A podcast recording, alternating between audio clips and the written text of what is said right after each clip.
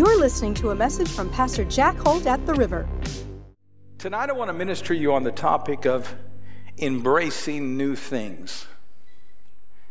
And as we get into this message tonight, the truth in it, if you get a hold of this, you'll be able to embrace the new things that God has for you in your life. There, there's just something about God has given us new things to embrace, but you can't embrace new things unless, oh, how do I say it?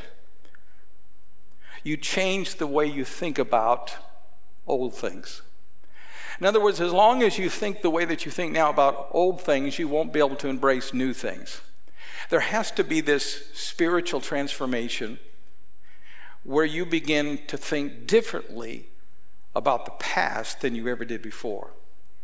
It's a, it's a perspective of faith that you have to have if you're to embrace it. Now, I want you to put up on the screen here Isaiah 43, and I want to use this as its text. It says, Do not remember the former things, nor consider the things of old.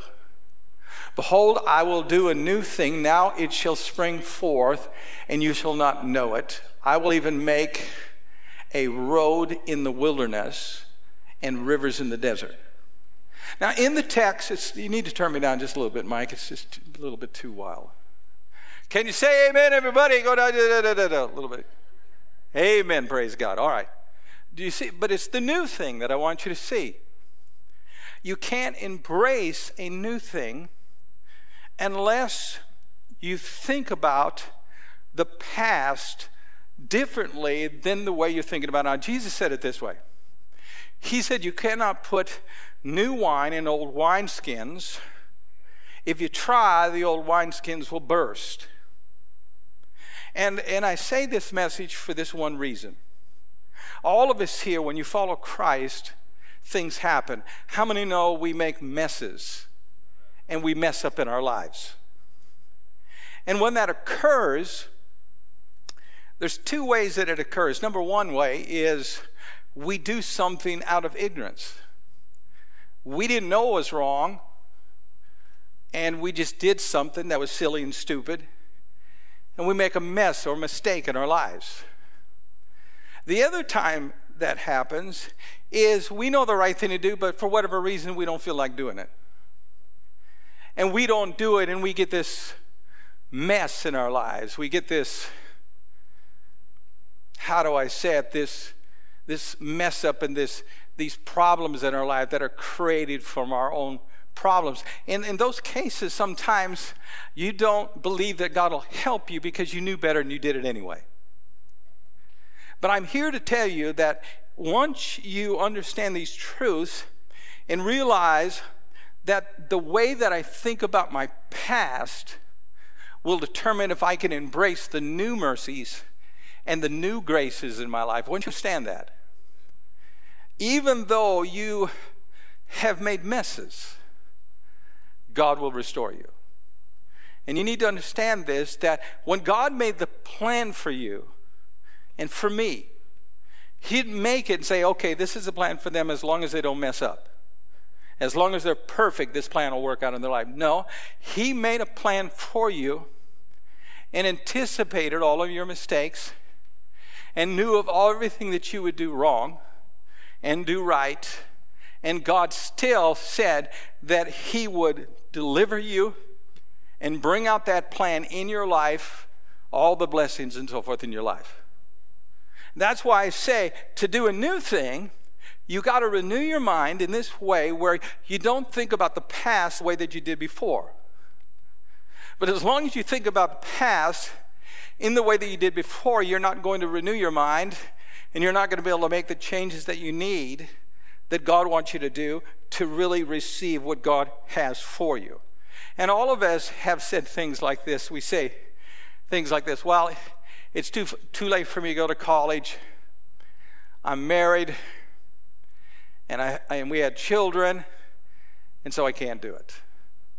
Or we say, you know, it's too late for me to get a business degree because, you know, now, now I'm, I'm, I'm in a different part of the country, and the job that I have, there's no way I don't have enough time.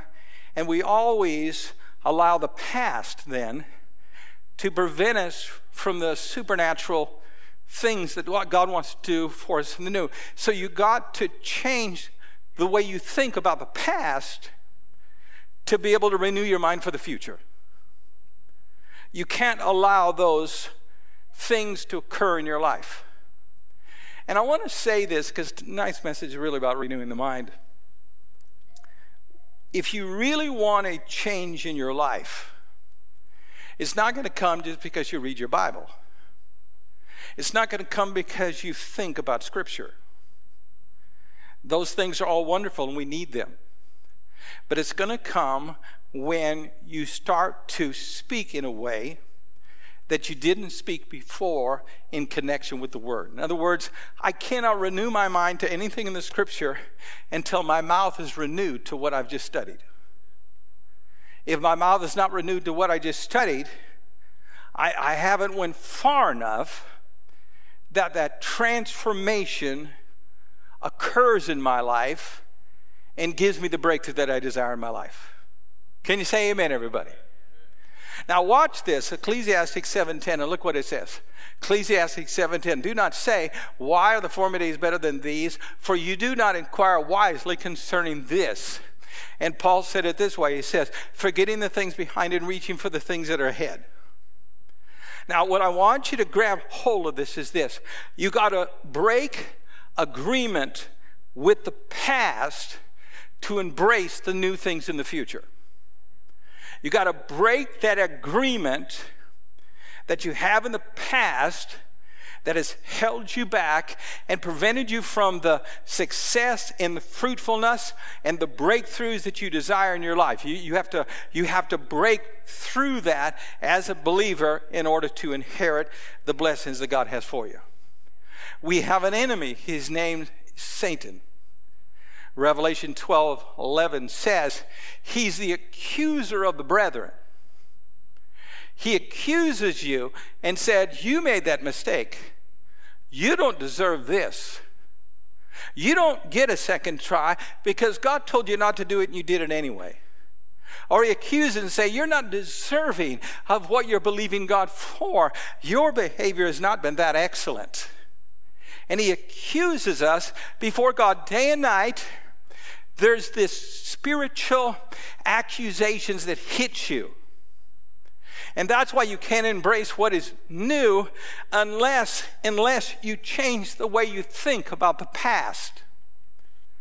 Jesus Christ has delivered us from the accusations of the enemy. And the more you realize that, the more free you're going to be in doing whatever God has called you to do in your life. Because we all make messes, we all mess up. We all say things and do things that are horrible, even as Christians. And if you're not careful, you'll miss embracing the new things because you haven't changed your mind about the past. Because you think because the, you did that in the past, you can't receive the grace of God. You can't receive the blessing. But grace isn't about what you deserve, it's about what Jesus deserves. You got to re- rearrange your mental furniture, as Ken Gaub says. And you need to think in a different way about your past than you did before you gave your life to Christ. That is how you embrace things that are new. It's by thinking differently about things that are old in your life. Well, I'm too short. I'm too tall. I'm not smart enough. I'm not good looking enough. You got to think differently about that. And think in the way that God's word says you should think about yourself in order for this to transpire in your life. But it's not renewed unless you renew your mouth to it. So if I contradict what I read, I'm in trouble. Now, one of the things that helps me is this when I read the Bible, I find all these people in the Bible that made all kinds of mistakes. And I think to myself, if God could use them, He could certainly use me. And I wrote down a few of them. Listen to this Abraham was too old to receive the blessing. Isaac was a daydreamer, and God used him. Jacob was a liar, and, and God used him. Joseph was abused by family members, and God used him. Moses had a stuttering problem, and God used him. Gideon was afraid he was a chicken, and God used him. Rahab was a prostitute. Jeremiah and Timothy were too young, but yet God used Jeremiah as a prophet, and Timothy, even though they were too young. And Timothy had an ulcer, and God still used him. Jonah ran from God, and God still used him. Say amen, everybody. David had an affair and murdered somebody, and God still used him. Elijah was suicidal, and God still used him. And I started looking at these lists. I started thinking, wow. Nehemiah was a widow and God used him.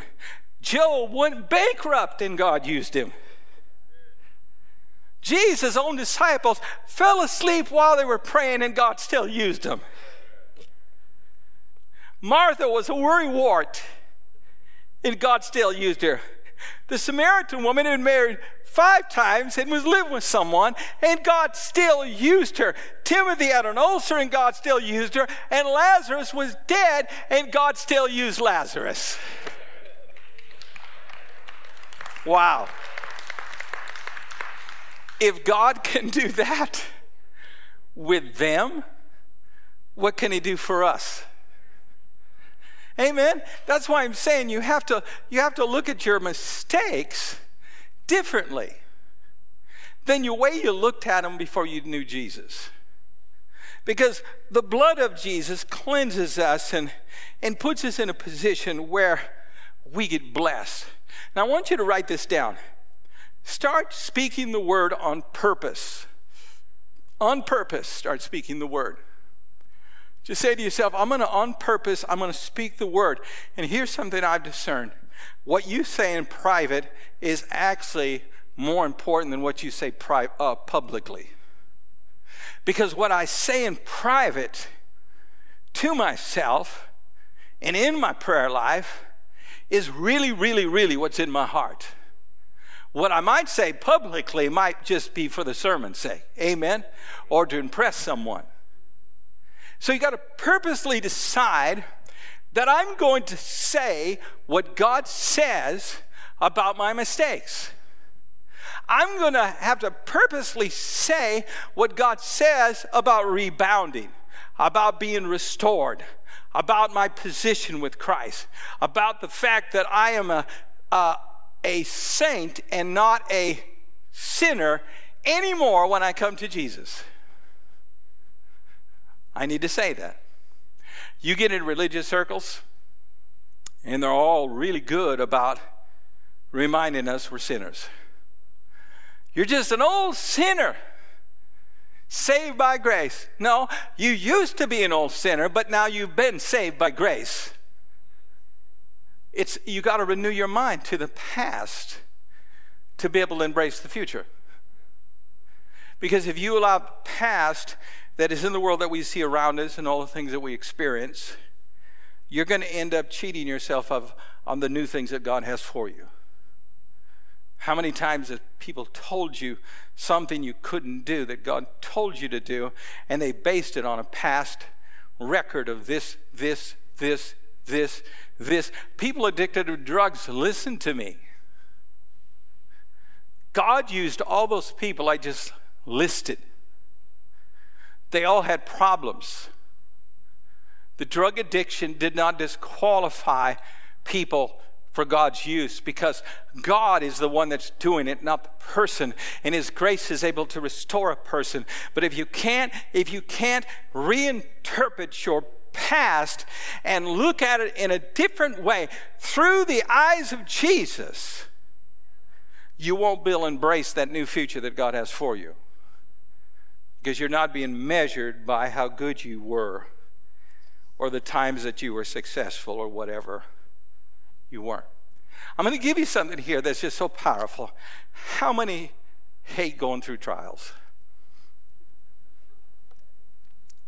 What if I could give you a key to get through it faster? This is the key to get through a trial faster. If you want to get through a trial faster, you have to purposely speak the word in that trial, and you need to think about the past differently when you're going through that trial. And if you keep the word in your mouth, you'll go through that trial really fast. When, when Jesus was in the wilderness, it was at the end of the 40 days he was tempted. Not during the 40 days, at the end of it. That's when the devil tested him or tempted him. And what did he do? He said, It is written. He, he didn't give his opinion, he spoke the word, and it didn't last very long. The next thing you know, he says, Be gone, Satan. And Satan left. A lot of people don't realize that. That's why when they go through a trial, it's like they're in a blender. And that's what happens to people. Whenever you don't keep the word in your mouth and you're in a trial, it's like you get into this blender and you and God will leave you in the blender. He'll leave you in your blender all your life and you'll die in the blender if you don't start speaking the word. But if you start speaking the word while you're in that blender, God turns it off and you're going to come out of it. But if you sit around and murmur about it, complain about, it, oh, it's not fair what happened to me. I can't believe this happened to me. I just don't have enough. I can't do this. I'm so concerned about this. And if so and so would have helped me, I could have got this. Or if so and could could have been my support, I could have done this. If you do that, that trial will go on and on and on and on. And God will put it probably on a higher speed in the blender. You got to speak the word. And you don't come out of a trial because of how you think. You come out of a trial because of what you say. Because what you say is what you've been renewed in in your mind. Are you listening to me? So the next time you're in that trial, don't go into the pity party and ask for everybody to come over. Instead, start speaking the word over it, and you'll come out of it faster than you can imagine. Because remember, again, we all make mistakes, but God makes miracles out of messes. I said, God makes miracles out of messes. God makes miracles out of messes. And we all were a mess when God got a hold of us, and He made a miracle out of the mess. But we seem to think if we intentionally did something wrong, that God is unable now to make a miracle out of the mess and he'll just sit back and watch you suffer in it. That is not the case at all because God knows you're imperfect and he knows you're going to have times that you just do the wrong things. But God wants you to know that he's willing to make a miracle out of the mess. There's a verse in the Bible in Romans 8:26 says this. And all of you know it. If you've been in church very long at all. It says, All things work together for the good for those that love God and are called according to his purpose. Now, we love that verse that all things work together for the good, but what exactly does he mean that all things work together for the good for those who love God? What exactly does that mean exactly? It means that everything that God does, He has already planned to bring a miracle out of the mess that you're in. All you got to do is repent. That's all you got to do if repentance is necessary. And speak His word, and God will bring a miracle out of that mess. You know, there's a, a parable in the, in the Bible, it's called the parable of the, the ten virgins. And I like it because it tells us five were ready, five weren't. But here's how most people look at that parable they go, okay, that indicates that only half the population is going to be saved when Jesus comes back. Jesus didn't write the parable to tell us only a few people would be saved. He didn't write it for that reason. He didn't speak it for that reason. He told us that five are ready, and they went and five were not ready. He spoke that for those that were not ready.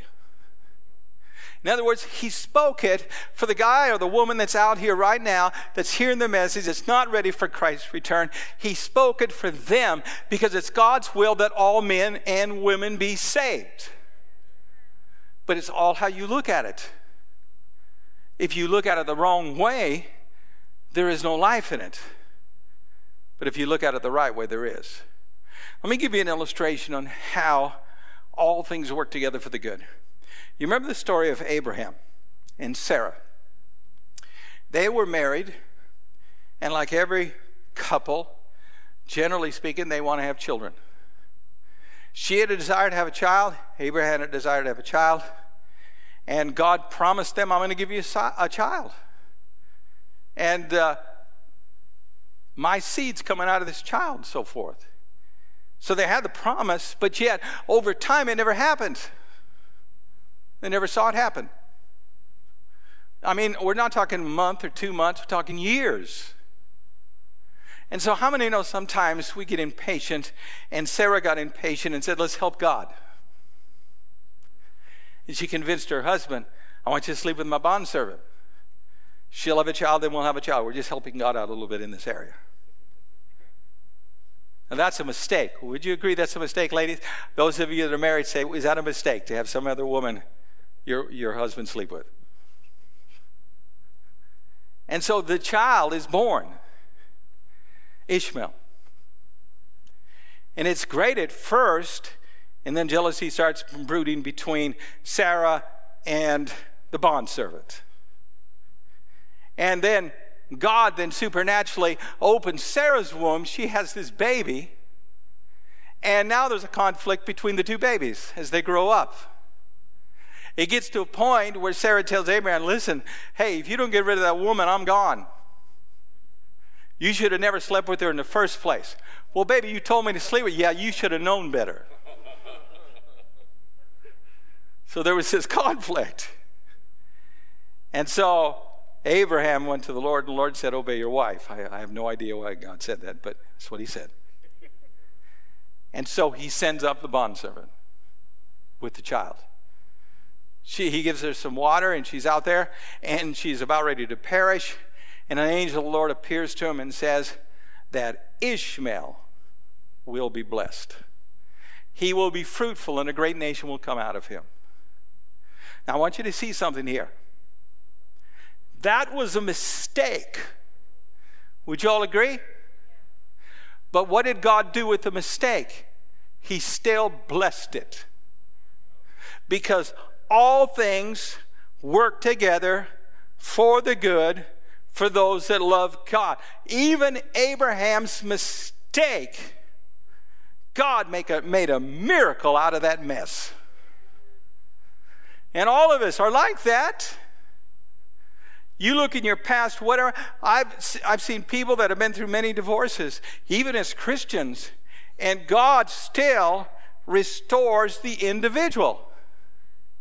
If they repent and turn to God, God still makes a blessing out of that mess. A lot of Christians don't believe that. They believe the mess can never be blessed.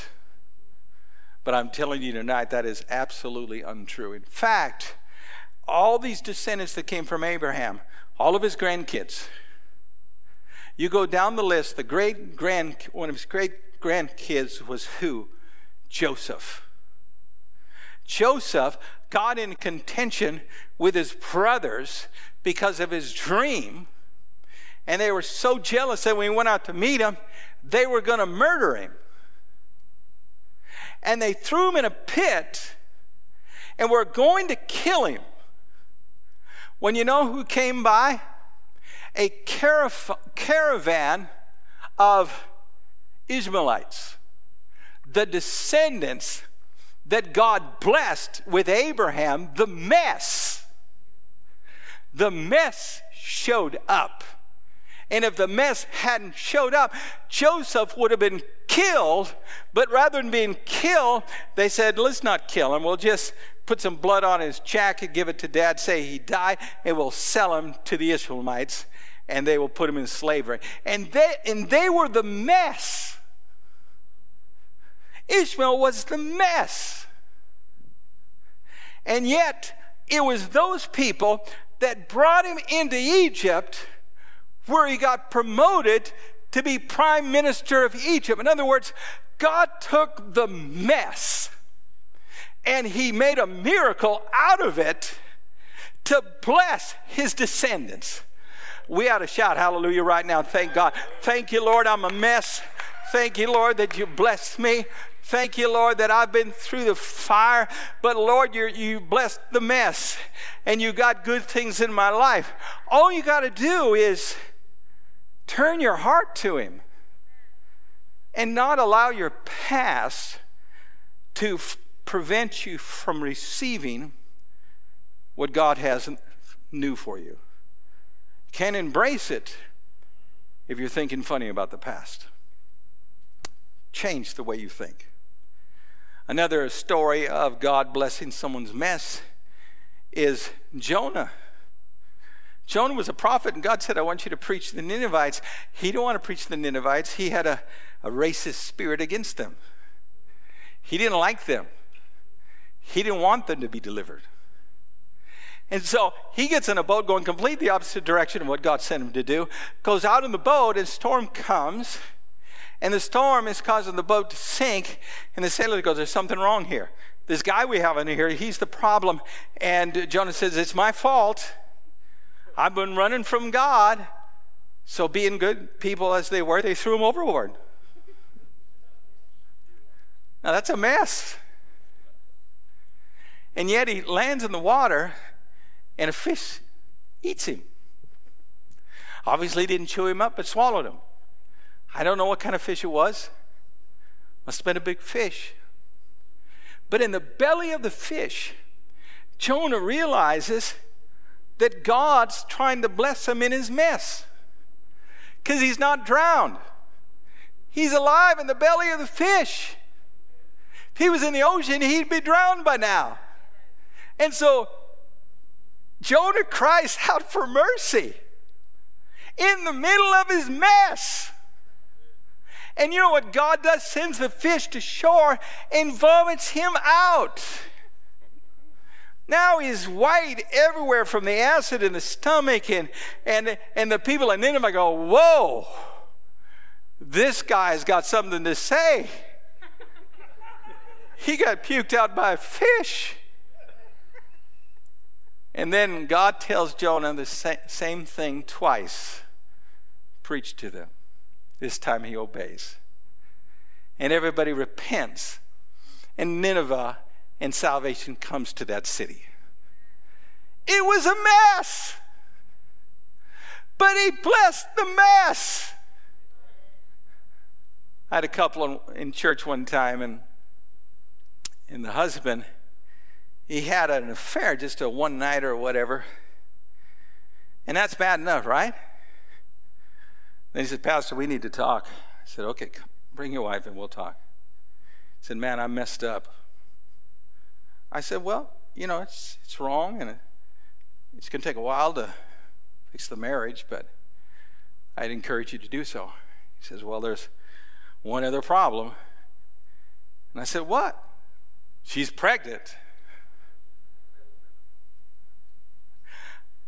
But it doesn't make any difference with God. It's a horrible situation, but God's able to take the mess and turn it into a miracle. That's what I want you to see. That all you got to do is turn to God and realize that even though you may be in the belly of the fish, even though you be in a place where you don't think you can make it, God has shown you some mercy. And you should be dead, but you're alive. You shouldn't have a second chance or a third chance or a fourth chance, but you do. And, and God wants you to know that God can make a miracle out of the mess, but you're going to have to turn to Him and say, Lord, you Use me, use me in spite of me. Lord, help me. Lord Jesus, help me. Yeah.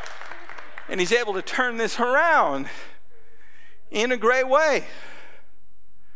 It's kind of like the navigation systems on cars.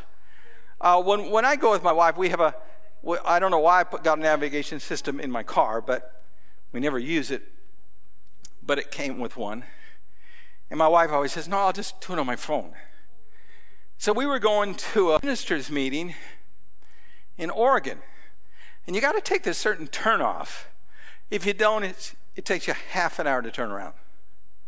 So I told my wife half an hour before we got there watch your phone, tell me when to turn. I don't want to be a half an hour, you know, late. And uh, she started multitasking, like women do. We passed by it. And then Pastor Jack made a mess. And I started saying things I shouldn't say. I started getting upset and getting her upset. But the navigation system on her phone is like God, not like me. The navigation says, we, it says, uh, we're redirecting your path here. It didn't scold her, it didn't chew her out. It just says, go down, take a left here to do this. It just redirect. That's what God does. He knows you screw up but he just redirects. Okay, you screwed up, but I'm going to redirect. You messed up, I redirect. Now, some people are always redirecting and they never get to their destination, but God keeps redirecting. This is what you got to do. This is how you got to get through the breakthrough. This is what you got to do. Yeah. got to redirect. So, tonight, I wanted all of you to understand that all these new things that God wants to do in your life, if you don't look at the past differently, you can't embrace it. Can't do it. You got to renew your mind to the point that your words are renewed to what you've changed in your thinking. And then you'll be able to do the miraculous. Then you'll always be on course, even though it might seem like this ain't working, this ain't working, this ain't working. All things are working together for the good. Thanks for listening today. For more messages like this one, check out our podcast, River app, and our website at theriver.church. We're the river, and we're doing life together.